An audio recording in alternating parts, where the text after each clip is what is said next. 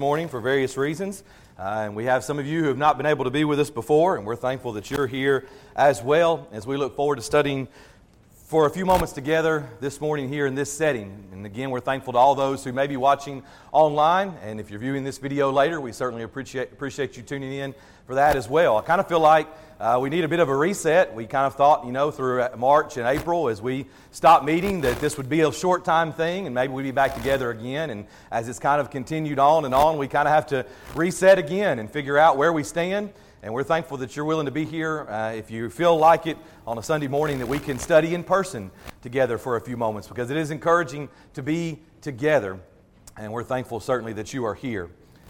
But sanctify the Lord God in your hearts and always be ready to give a defense for to everyone who asks you a reason for the hope that is in you with meekness and fear.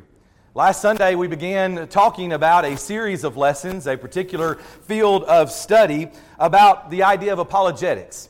Not giving an apology, as it does certainly sound, but giving a defense, giving an answer, giving a reason. And you see that word used there in that verse as we talked about it. It's the verse that we usually point to because the Greek word that is used there, an apologia, but not an apology, a defense for the reason, for the hope that is within you.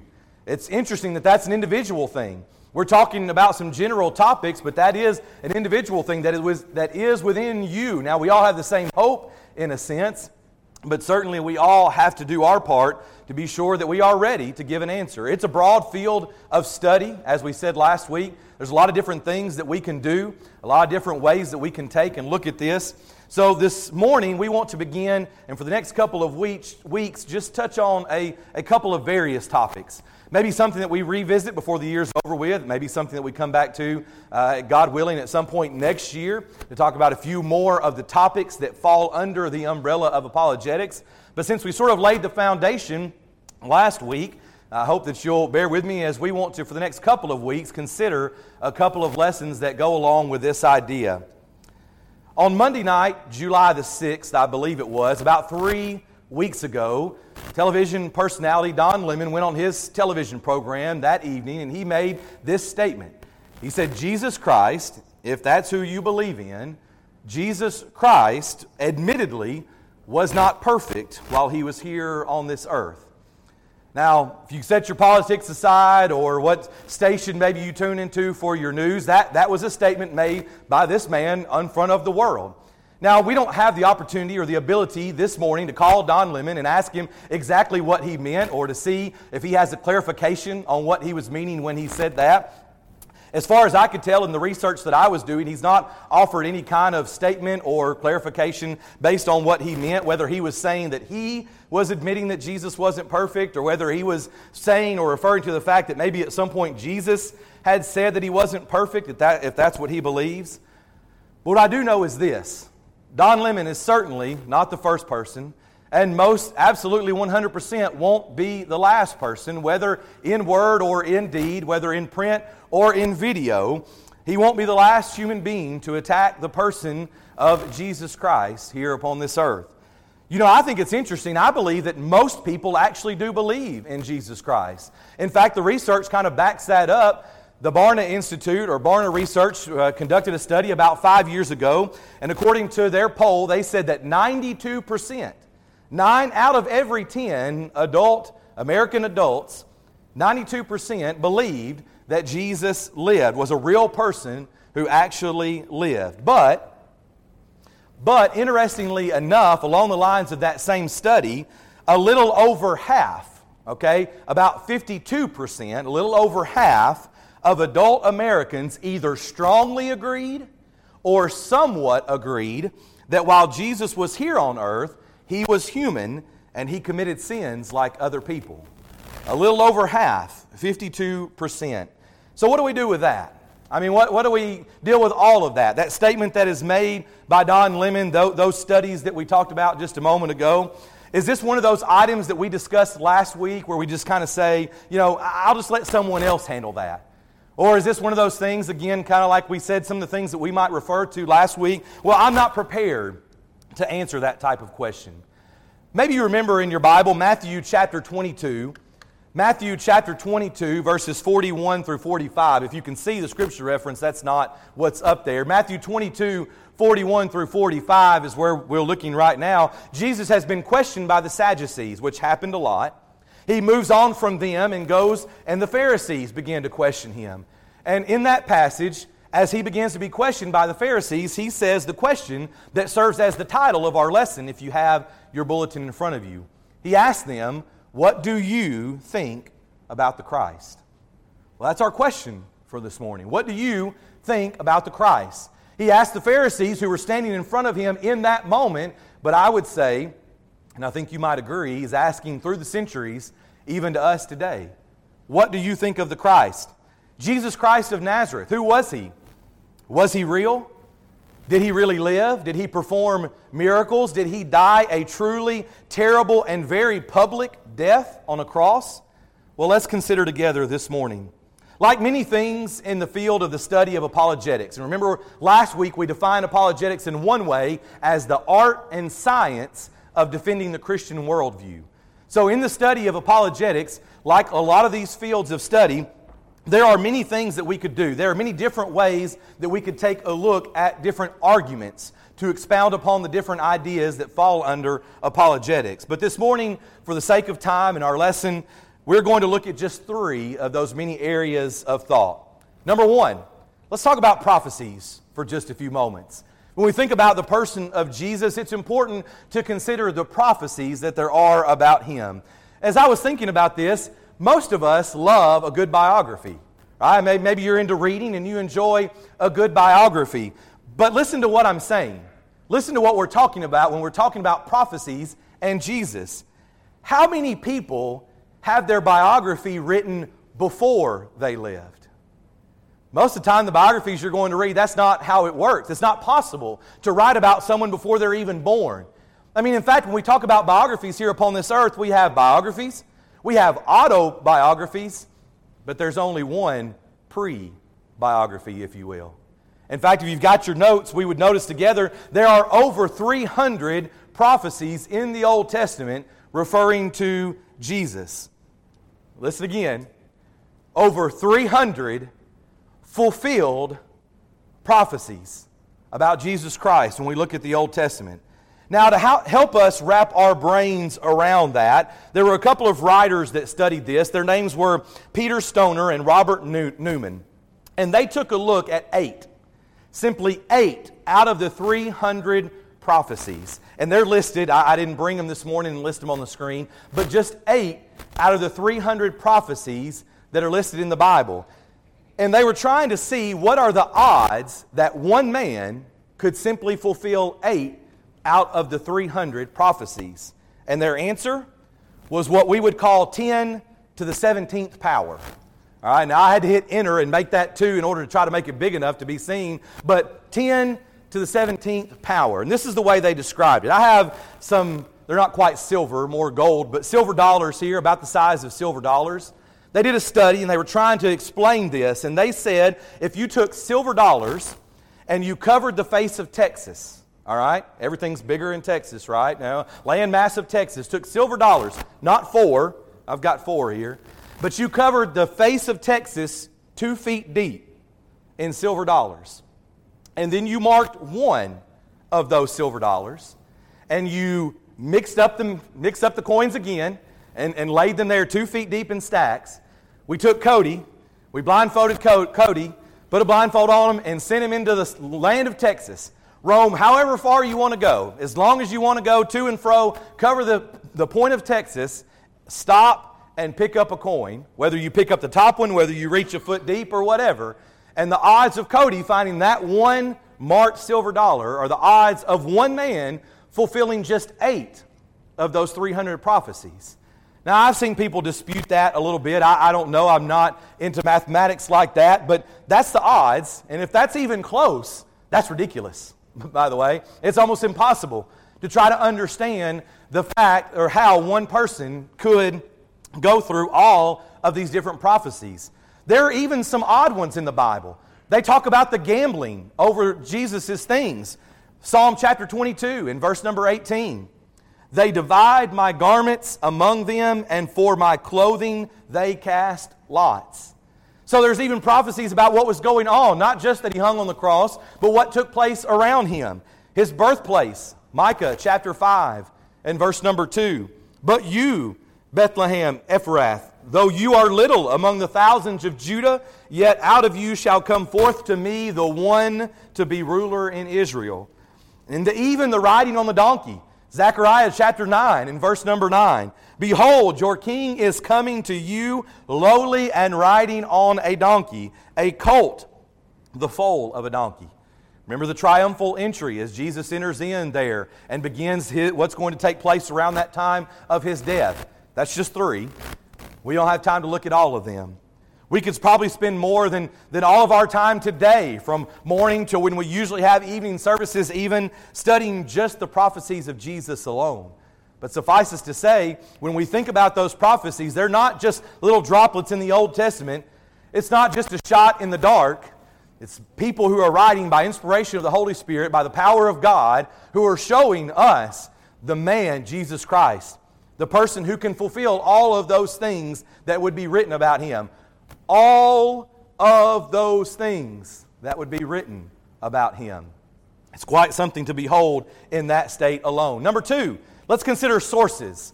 Now, we might say when we talk about sources, we might also talk about the idea of witnesses. Sources or witnesses.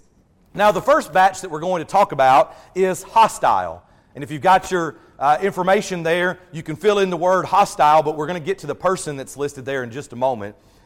People, hostile sources or hostile witnesses, are people who did not like Christ and did not want to further his cause. And they certainly didn't want his followers to believe in Christ.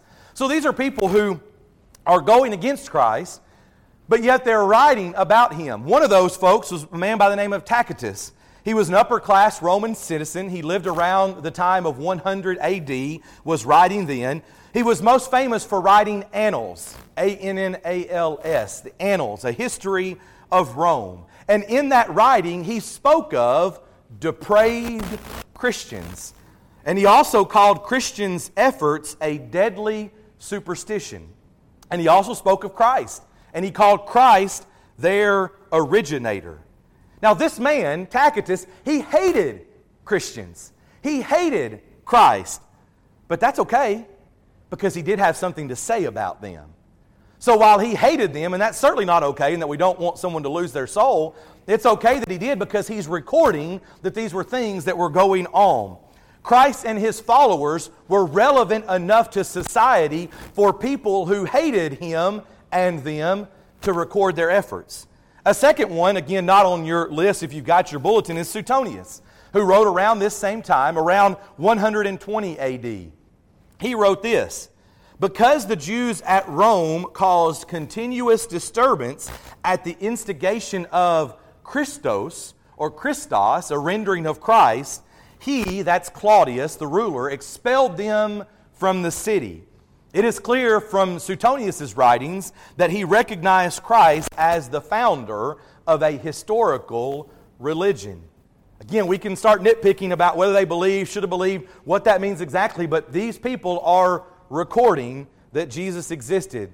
When we talk about hostile witnesses or sources, the third that's in your bulletin is Pliny the Younger.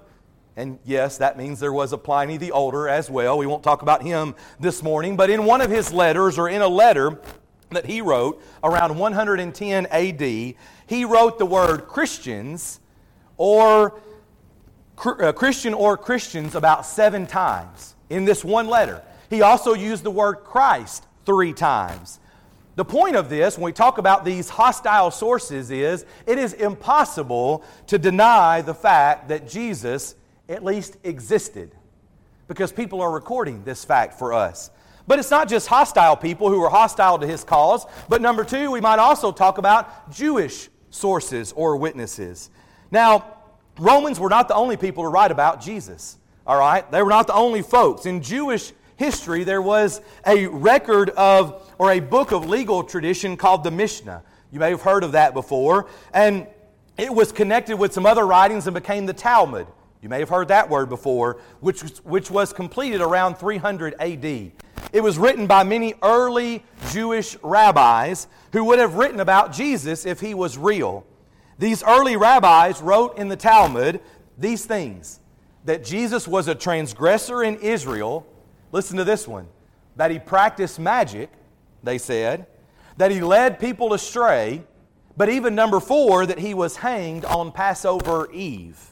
It's very interesting to read these writings and think about that these Jews, who might even fall into the category of hostile to Jesus, were writing these things.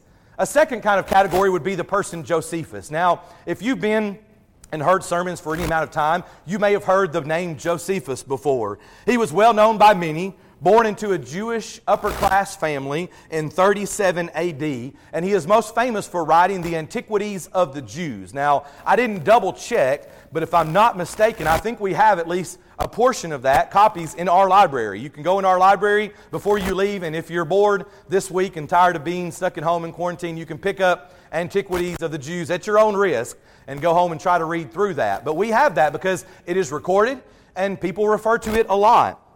Josephus wrote in the Antiquities of the Jews this statement And there arose about this time Jesus, he called him a wise man, if indeed we should call him a man, for he was a doer of marvelous deeds. Continue on through that quotation. It says, He led away many Jews and also Greeks. This man was the Christ. It's interesting to consider these witnesses, these sources, if you will, both hostile and Jewish.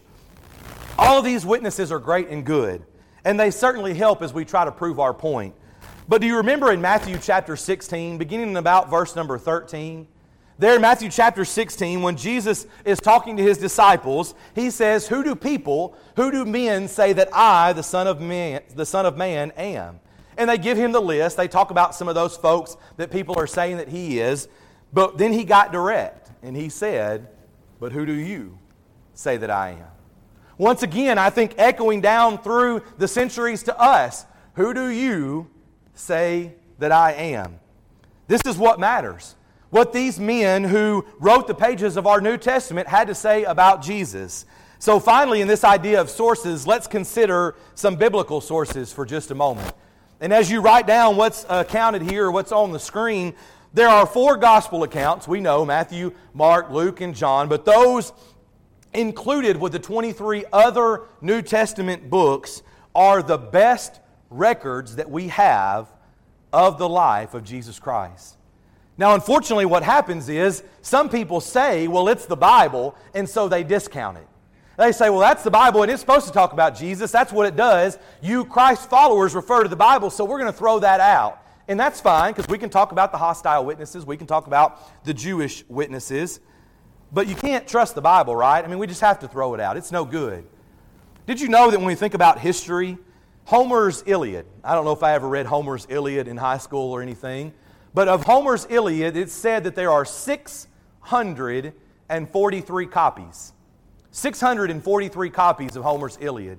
When we think about Julius Caesar's Gallic Wars, that particular writing, it is said that there are 10 copies of Julius Caesar's Gallic Wars.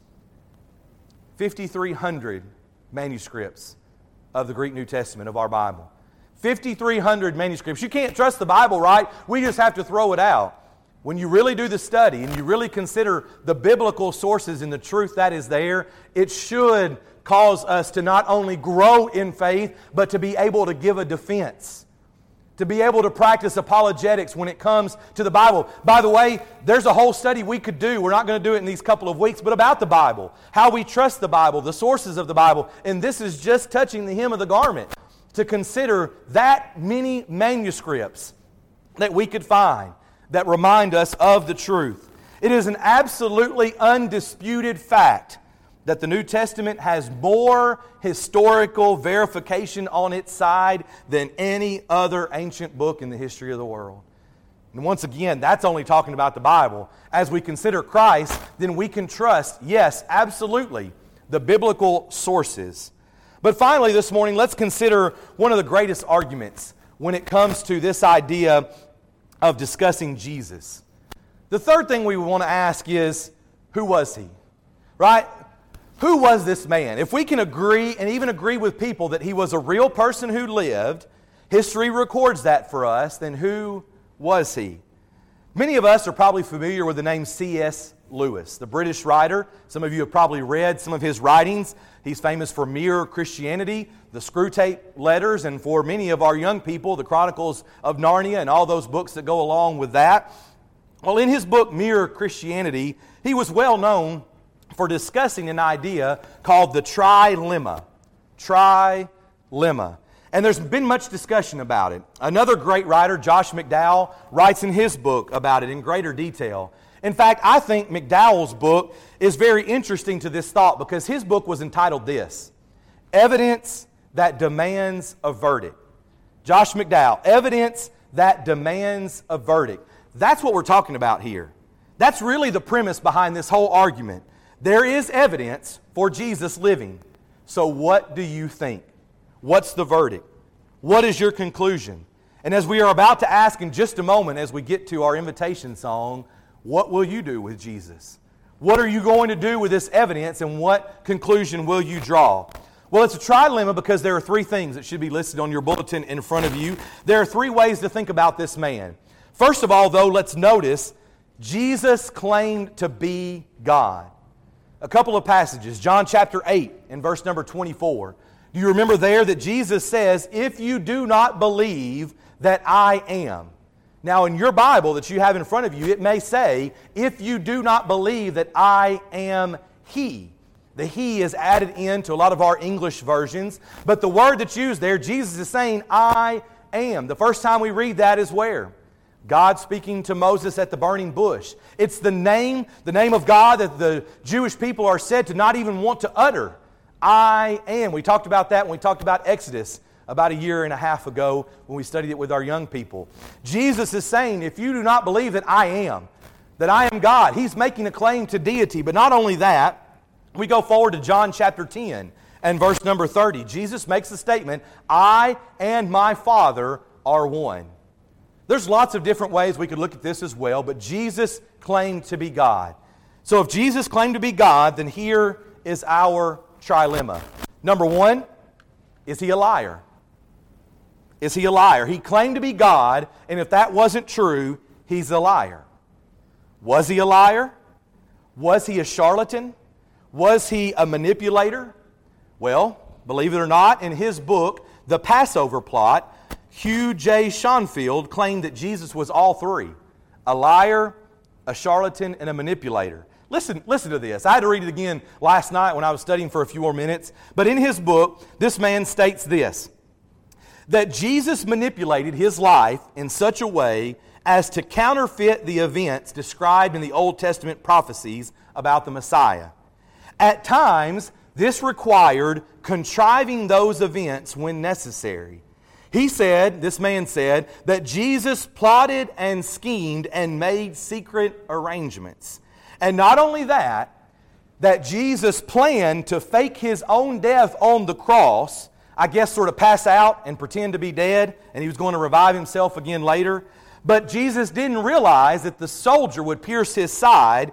Thus, instead of recovering from faking his death, he did actually die.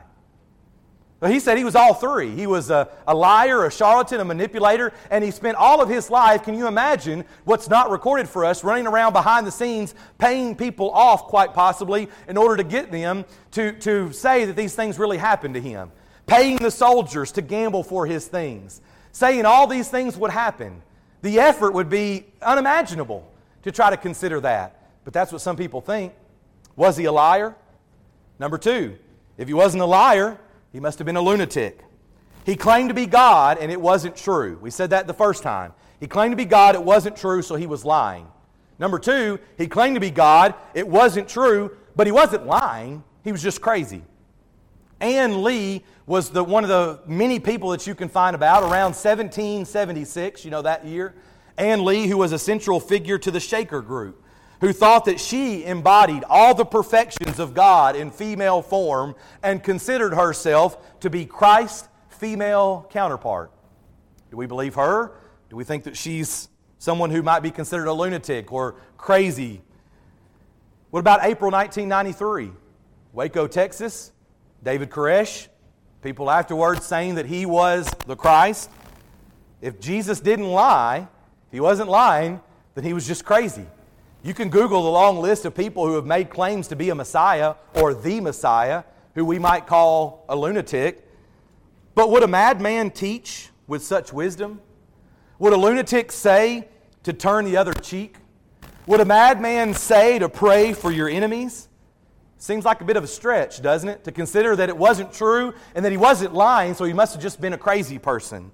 He claimed to be God, he wasn't lying, he's a lunatic. Unless he's not a liar, he's not a lunatic, but number three, he actually is Lord. If he wasn't a liar and he was lunatic, then what he was saying was true, and he's Lord. Plain and simple. He fulfilled the prophecies, he performed the miracles, he died, and he rose again. Another study that we could consider about apologetics, and I have that lesson I'd like to preach at some point in the future about the resurrection of Jesus. He's telling the truth, and he is Lord. What a man! What a consideration. And again, we could go on and on considering these things, looking at these arguments, but I hope you get an understanding. I hope that you could have a conversation with someone. And whether it is what Don Lemon said on the news or whatever you read on Facebook during the week or whatever and whoever you might come in contact with, we can honor the name of Jesus and help people see who he truly was. And that's it. Let's end where we began. But sanctify, set apart the Lord God in your hearts, and always be ready to give an apologia, a defense, an answer to everyone who asks you a reason for the hope that is in you with meekness and fear. Give a defense of what? The hope that is in you. Where is our hope found? Where does our hope lie? It's in Christ, it's in Jesus. So we are about to sing the very simple song you've sung probably, no doubt, hundreds of times before. What will you do with Jesus? The question comes to us this morning. The question comes to the world time and time again. And it demands a verdict, it demands a conclusion. Will you consider him a liar? Will you consider him a lunatic? Or will you consider him Lord? You see, those studies that we referenced earlier from Barna and other people, it's interesting that 92%, 92% of people would say they believe in Jesus. That's great. But what are you going to do with it? Are you willing to act upon it? Are you willing to follow after Him? Will you believe? Will you obey? Will you put him on in baptism? Because that's ultimately, as we conclude this lesson this morning, what we're asking you to do. Considering putting him on in baptism, believing enough that you're willing to take action. We can agree that he lived, but what will we do with that? Which of that, those three categories of that trilemma do we fall into? And if you believe that He is the Son of the living God, will you confess it before this great audience? Be baptized for the remission of your sins so that the Lord can add you to His church. Maybe you're in that category of people, though, who struggle with remaining faithful. And what happens is we believe, we make a statement before an audience, but then we struggle with living that out. And we hear something like what Don Lemon or anybody says, and instead of standing up and saying, we do like Peter did. You remember there around the fire? Jesus is almost ready to be crucified, and they ask Peter, Don't you know this man? Weren't you with this man? He turns and shrinks away from the moment, right? He denies Jesus three times. Which category will we fall into? Will you become a Christian this morning believing in Him and acting upon that? Or will you come back to Him? What will you do with Jesus as we stand together and as we sing? With Jesus, the question comes to you, and you must give an answer for something you must do. What shall it be? What shall it be?